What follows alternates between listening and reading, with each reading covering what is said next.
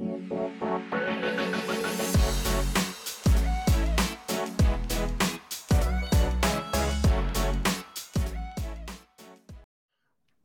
back to the Legends Lounge. I'm Trill Withers, and with me in the lounge today, he was a Verbum Dei Eagle. He was a Utah Ute, first round draft pick of the Cleveland Cavaliers, and he's the current head coach of the Grand Rapids Gold, the G League affiliate of the Denver Nuggets. Andre Miller's in the lounge. First things first, thank you for joining us. How are you, man? I'm pretty good. Thanks for having me. Of course. Right, let's jump right in. I know you've been keeping up with the playoffs. I mentioned you were drafted by Cleveland, but you played more games with Denver. So first, I'll ask you, what does it mean to see the Nuggets in the finals? I mean, it's it's, been a long time coming. You know, um, Denver has been consistent all year. You know, they got a a mega star over there and Joker, and, and, and the team is, you know, comprised of young guys and, and some good veterans who are, who have been proven throughout the league. So you know, hats off to the Denver Nuggets organization and and uh, the amount of work that the coaching staff has put in to this point. Hmm. What do you remember about Denver as a basketball city? I mean, I've, I've been following the Denver Nuggets since I was a little kid, all the way back to, to Fat Lever, Michael Adams, you know, uh, David Thompson, you know, so I mean, uh, you know, I was a fan from a distance, especially a Fat Lever, and um, you know, it's, it's been a solid franchise for a long time. It, it's just, you know, with the way the NBA is and, you know, the, the focus on the, you know, the big market teams, they haven't really gotten over that hump. So to see this team, you know, this organization and, you know, to, to, to make it to the finals and, and possibly win a championship says a lot about the city, says a lot about the, the management and the ownership, you know, and, and you know, that'd be what the, the, the last three years, you know, you got football, you got hockey, yeah. and if Denver the Nuggets can win something that you know, you know that's a that's a good thing for the city. Definitely. Uh, so let me ask you, walk me through how coach looks at it. Like, what do you make of this finals matchup? Where will where will Denver have the advantage against Miami? I think Denver have the matchup, uh, the advantage all the way around. You know, from size to defense um, to leadership um, to veterans. You know, I mean, from one to fifteen, and a, and a solid coaching staff. You know, it's you know anything can happen. I just I just think Miami is is putting a lot of work to this point. They're very, very well coached, probably one of the better coaches, Spoelstra. So one thing I can say that you know the Heat are so disciplined and so well coached that anything can happen at this point. Let me ask you about the altitude in Denver? Like, what, what kind of factor will that be for Miami? How long does that take to to get adjusted to as a as a player? Well, they're not going to get adjusted to the altitude, so they can they can uh, forget that. You know, it's right. it's going to come down time. to yeah, yeah. I mean, you know, you need like you know two weeks to a month, you know, to get used to that, and um, you know, just just playing in the altitude for in college and also in the NBA you know, it, it's tough, you know, so you got to figure out a way to pace yourself. And it, it's definitely going to be a factor, you know, if it gets later on into the series. What do you make of the, the rest versus rust? Because we see Miami coming off game seven, they had, I think it'll be three days of rest. Denver, you know, finished the Lakers, feels like a long time ago. They've had about 10 days of rest. So where, where do you fall on the, the rest versus rust?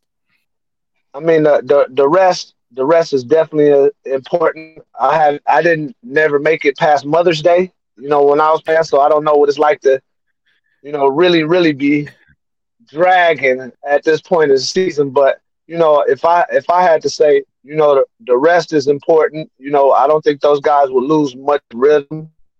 You know, uh, I think the toughest part for the Nuggets will be, you know, the amount of energy that's in the building and how can they stay composed and execute their plan. But you know, so far so good for the Nuggets and you know the Miami Heat. You know they they might still be riding riding the wave and and not be on fumes. You know they have a lot of guys that you know can come in and contribute. You know, um, definitely can keep up with the Nuggets as far as in the in the shooting. You know, with the three points. So the three point line is going to be a big difference in the series. And and then you know you got the mega stars factor as far as can the Miami Heat you know, control the big fella. You think they'll have much luck there? Not a not a lot of teams have. Well, I mean, you know, they haven't had a lot of luck. It's, it's like pick your poison. You just hope that you know, you know, they could keep him off the boards and and maybe keep him off of uh, being being a playmaker. But you know, Miami have to find a way to put put Joker in pick and rolls and and sometimes you know get him up and down the court. But you know, it's tough. You know, he's a big fella. He's he's he's ready for prime time. He's been ready for a long time. He's prepared. So he's pretty much seen everything. But you know, that's going to be the deciding factor. Who if, if he can stop big fella. Hmm. Now we're here. Tyler Herro may be coming back after five, six weeks off. Have you ever had like a long layover like that? I'm curious to whether it's like, is it best to like, should you ease him back into the rotation? Are the stakes too high at this point? What do you What do you do as as a coach? Um, you know, he's been out so he's been out so long. You know, but any any help for the Miami Heat at this point in the season, you know, with a type of young player that like that, you know, is is definitely helpful. But you know, the conditioning and the contact, you know, all it takes for one more one more hit on that hand or a bad play. But you know, I'm sure he's very eager to get out there. But you know, um, I don't I don't think he'd be ready, you know, to get out there and perform at that high level at this point in the season. Hmm. Now, would it, watching a game as a coach versus as a player does it change? Like as a coach, are you watching these games looking to pick up anything, or what? How's your perspective changed watching as a coach now? I think you know from a player's perspective, you know you're you're trying to you know just go with the flow, and it's more react, you know, in, in the feel of the game, and you know just out there. And this, it, to me as a player, it wasn't stressful. Long as you prepared yourself, you know, and, and you were in shape, you can go out there and execute a game plan.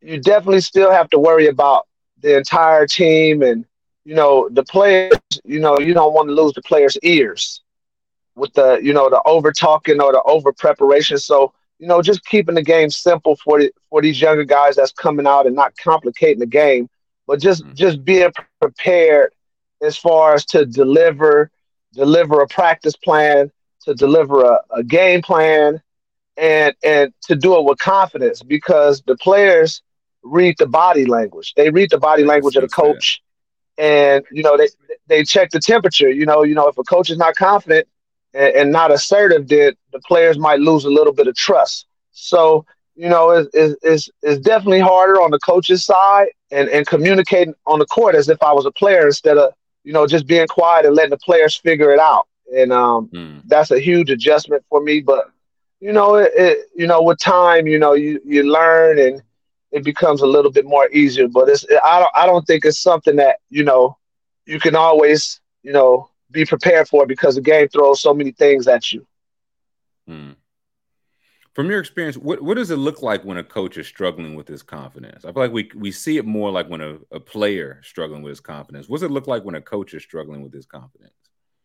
I mean, I, I think for me, um, you know, it was some times during the games this season where you know, I was like, oh man, I, I, I probably should have played this rotation, or you know, it was the end of the game, and whether we should have took a foul or not, or maybe called a timeout. But you know, as a as an ex player, sometimes I don't want to overdo it because you want to let the players the players decide the game on the court right. rather than try to manipulate them into doing something that you want them to do, Which you and they might not yeah. see it that way. They might, yeah, yeah. So you know, I don't want to assume that they know what I know is is it's all about feel and communication and and that's the that's the biggest part that I'm learning. Mm. So was this this past year? Was this your first year with the Gold as head coach? Yes, it was my first year. Yes. How did the opportunity with the Gold? How did that come about? Um, I just you know I went out to summer league in Vegas and just to watch some games, and I um I actually was out there to watch some AAU games, and then you know the kids some kids that I knew they wanted to go to the summer league. So I reached out to a couple people that I knew, you know, management, Calvin Booth, a couple other people, as far as trying to get some free tickets to the summer league games. and then, you know, when I sent the, you know, thank you for the tickets to Calvin Booth, he asked me, was I was I interested in coach and interviewing for the job. It, it just it just came open. You know, that's how that that's how it came to be, and I went through the interview process, and you know everything fell in the right place. Hmm. So, how do you measure success coming off your first year? Like, is it if you don't win as many games, but you have guys get called up and have success? Is that is that a win? Is it if you win games with guys maybe don't get called up? How, how do you measure success there? I don't. I, I never understood a sport where you know winning winning is winning is the most important thing in professional sports, and uh, that's how you get judged. You know, and but you know, learning in the G League, sometimes you know you want to win, but you know the developmental part and and being able to reach these youngsters and still teach them how to play basketball the right way, how to be a professional, all those things that you know you need in order to be a professional NBA player.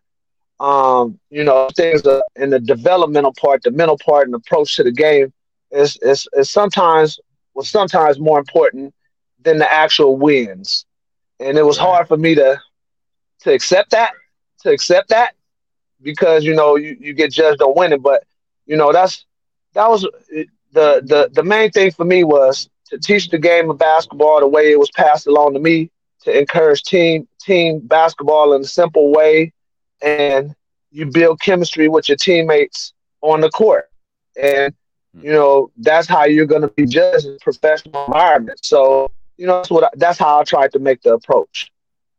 Hmm. What was the biggest lesson you took or that you learned from Coach Rick Majerus in college at Utah? Well, uh, man, the biggest lesson and one thing I try to tell these youngsters, you know, on any level is in order to make it to the next level and keep moving up the ladder as far as whatever your dreams are, whether it be professional, any or anything, you know, you have to be exceptional. You, I mean, you can't be great. You have to be exceptional. Be better than you have that, to be right. exceptional. You have to, yeah. As far as your work ethic, your habits, your routine, everything, everything has to be you know, exceptional.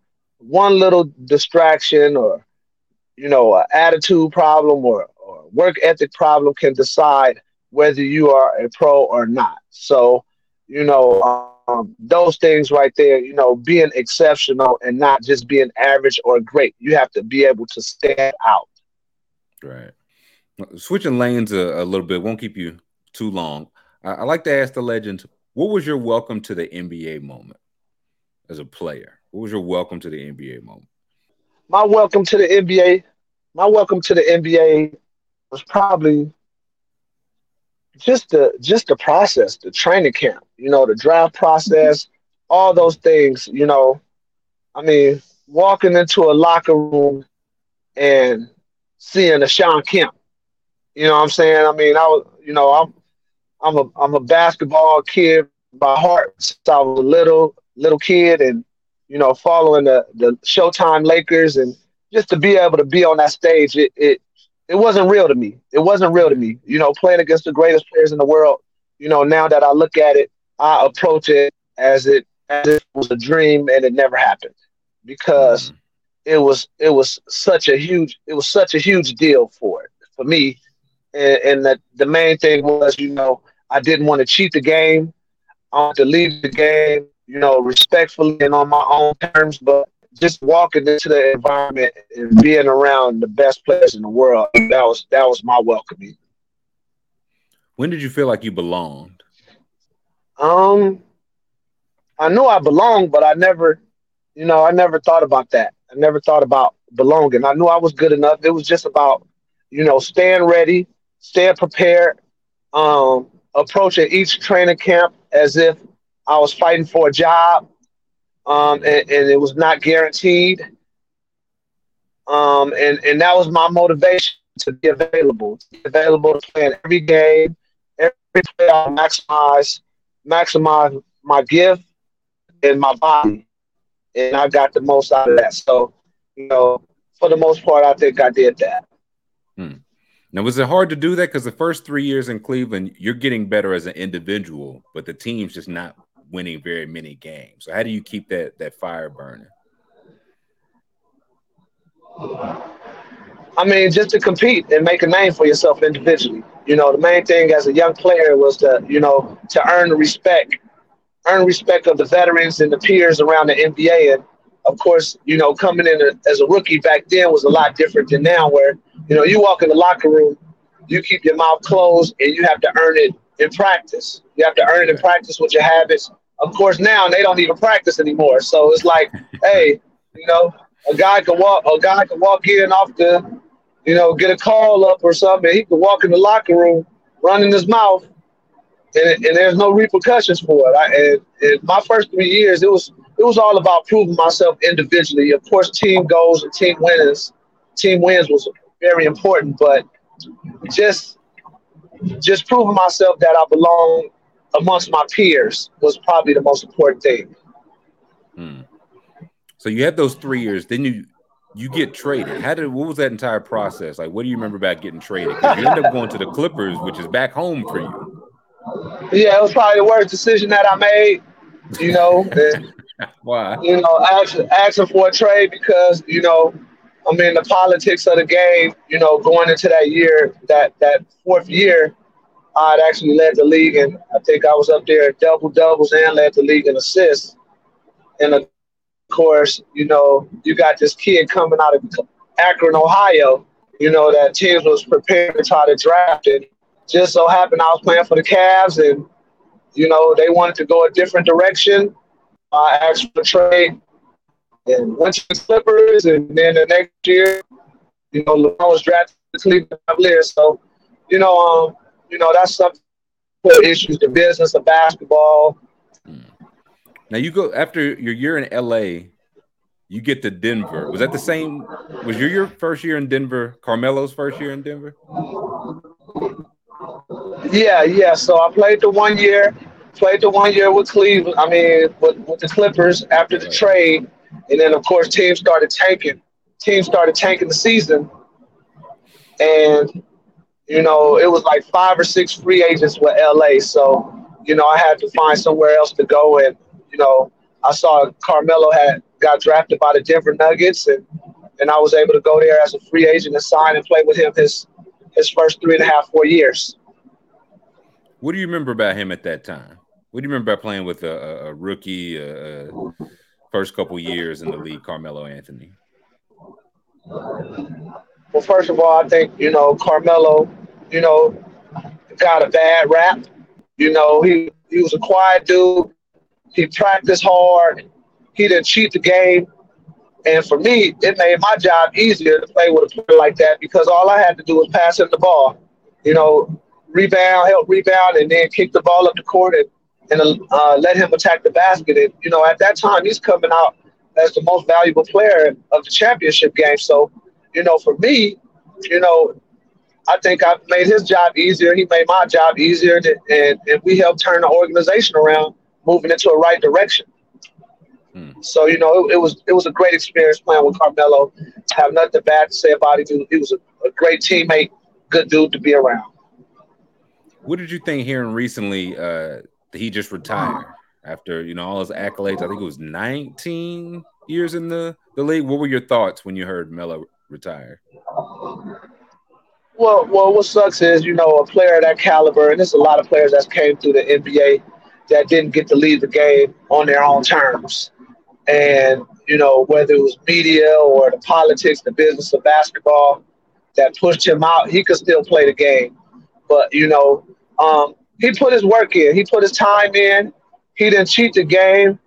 I know he felt like he could probably do more and still play at that level, but you know the politics and the business of basketball you know, kind of passed him by and he moved on with his life. So I think that's why he retired because it was it was just too hard to to get back, get back to where he wanted to be. Now that Denver team, y'all had some characters on it. Like Melo was there, Kmart, J.R., George Karl coaching. What, what what stays with you all these years later about that bunch? you know, we had a great team. We had a great team of offensive players and guys played on the defensive end. But when you look at the, you know, the whole Western Conference that we was playing in, every team from one to ten probably had two or three Hall of Famers on it. You know, if you, right. if you throw the Lakers in there, the Spurs ran Spurs ran off five. The Lakers ran off three or four. You know, you got Houston, Utah, Memphis. You know, all Denver, Minnesota, Minnesota all the teams KG, that yeah. yeah, I mean the teams. I mean, as good as we thought we were, man, we were playing against legends. We were playing against legends in the Western Conference, and it was very competitive. So I was just happy that I got a chance to play against some guys that you know play with some guys that we actually felt that you know we could win. We could win. We actually felt that we could win against those teams, and we did at times. But you know those teams, you know, with Kobe and Shaq. I mean, come on, man. I mean, playing against a, a people that's not even human. You know, so all-star teams, yeah.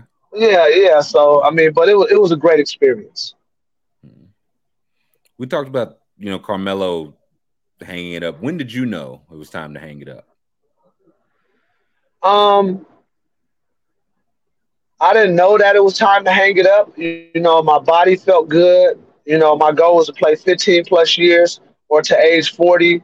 So I, I, I did both. I played 17 years and I played to 40, and you know, I actually passed up on the opportunity of, on a couple two year deals. You know, to continue playing basketball, but yeah, so so you know, I could have kept playing, but I decided to walk away on my own terms. You know, I felt like I gave my body and my mind to the game, and and and I was a leader. You know, um, I passed along, you know, uh, information on how to play game, play the game the right way to to younger guys, and and just being a available veteran, and uh, you know, from the sidelines, and and I got the most out of it. So you know, I didn't cheat the game, and and I walked away on my own terms. So you know, I was satisfied with with, with the amount of work I put in in the NBA. If you would have stayed, like where were you considering going? Who where were those two year offers from? If you, Well, if you did one more, Uh. San Antonio, because I, I I was between Minnesota and San Antonio my last year, and then I was offered a, a two year deal to stay in San Antonio. Uh, you know, for for another two years. So that was one of the opportunities that I had. But you know, it was, it was time for me to walk away from the game, and and and and the game was you know changing a lot as far as you know the three point line and and the analytics Right. stuff and stuff like that. So you know, it, I got out. I got out at the right time. right. So ask you, what do you make of like load management now? Because as you mentioned, you play, you know, 17 years, and a lot of those years you were playing 80, 81, 82 games. So what do you make of like the the load management, the changes in the game that way? Well, I think it. I think it's a part of the game, but I think it sucks. You know, I think. I think you know, hey, if there's gonna be load management, they might as well don't start season till Christmas. Right. You know, um, you know, you got guys. You know, my approach was okay. I'm a, you know, be available in practice. You know, the training camps was like all of October. We was going two a days. You know, they don't do that anymore. You know, and they don't practice anymore. So it's like, how do you form chemistry if you're not practicing with with purpose? And for me, load management was just to me is a is a form of of cheating the game. Now, of course, you know the Spurs did it. You know they they did it back then, but they were they were you know clinching clinching playoff spots. Right. They had 50, 60 championships in mind. Yeah. yeah, they had 50, 60 games in, so they was resting for the long haul. But you know, to to to cheat the game and not and not play that amount of games because that's that's the purpose of the get purpose of a season. The grind of being a pro is to play in the 82 games. But you know, I don't I don't I don't think it's fair that you know a, a kid. I like these kids get paid a lot of money, but hey, you play 45, 55 games. That's what you should get paid. You know what I'm saying? So you get, but you know that that you know sometimes change is good. You know, um, some guys' bodies aren't built like that anymore. It, it really is not even about the bodies. It's it's more about the mind. If you if I swear, if you know these guys was in the playoffs and the championship was on the line Right. or playoff spot, they they wouldn't be saying, They'd "Oh, be you know what? I mean, yeah, uh, you know what? I can go, coach. I can go. But you know, it, it doesn't work that way anymore. So you know, to each his own. That's the that's the way the game is, and and I I'm glad I walked away at the right time. How hard is it to toe that line? Like as a you have the player mentality from when guys are playing 80, 82 games. But now you're coaching guys that are of the you know of the modern league where maybe they're not they're playing 50 60 games. So how, how do you is that a hard line to toe? It's, it's, it's, it's tough because how does a player know what he can get out of his body if he hasn't pushed it? Right. If he hasn't pushed it. So it's, it's easy to wake up and say you know what? You know what? I'm not feeling it today. You know I, I need a day off. I need a i need a brain break. But you know, your your job as a pro is to be available, is to be available, to be dependable, to be trusted by the coaching staff and the management, and, and, and it just it just doesn't work that way anymore. You know, I think the the focus is on, you know, it now, you know, you, you play the games before you play the games and you're like, well, we're gonna play all these games because we want to position ourselves for a playoff spot. Now I don't even think the, the players and the teams actually care about what spot they are in, when they get to the playoffs, whether it's home court advantage or not. So, you know, like I say, change is good sometimes, but I, I just don't believe in the load management. I think it, it cheats the game. Um, it cheats the fan base. You know, it, you know, I went. I've only been to like maybe like about less than ten games since I retired, and these fans really? are paying a lot of paying a lot of money and say you go to, you know, a Brooklyn Nets game and then you find out, oh, well, such and such is not playing. Well, this is what we got our tickets for to see this guy, and he's not playing. Right. So, you know, yeah, you can't in this in this game you can't always think about yourself. You have to think about your teammates, coaching staff, and and you know, the fans. And and that's the that's a part of the whole notebook of being an NBA player. Mm, definitely. And last question, uh, we'll let you go. What's something that Andre now would tell 18 year old Andre?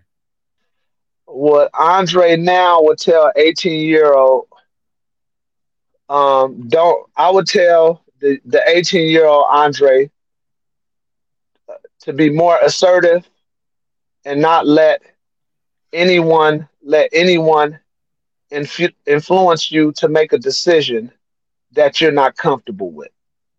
Hmm. A lot of people, you know, they want you to make a decision for them.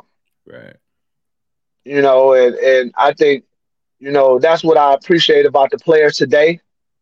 They taking, you know, their careers into their own hands and and understanding that, you know, their agents work for them and they don't work for the agents and and that they're going to do it on their terms and not be influenced by anybody else. So I think that's what I would tell my younger self. Mm. I think it's good advice for us all, uh, not just 18 year old Andre, but Andre Miller. Thank you so much for stopping by the lounge, man. Thank you very much. Thank you for having me. Of course, you got an open seat anytime. Uh, we'll talk to you soon. Great. Take care. Thank you. Of course. Thank you, man. All right. All right. Right. Thank everybody for stopping by the Legends Lounge, brought to you by the National Basketball Retired Players Association.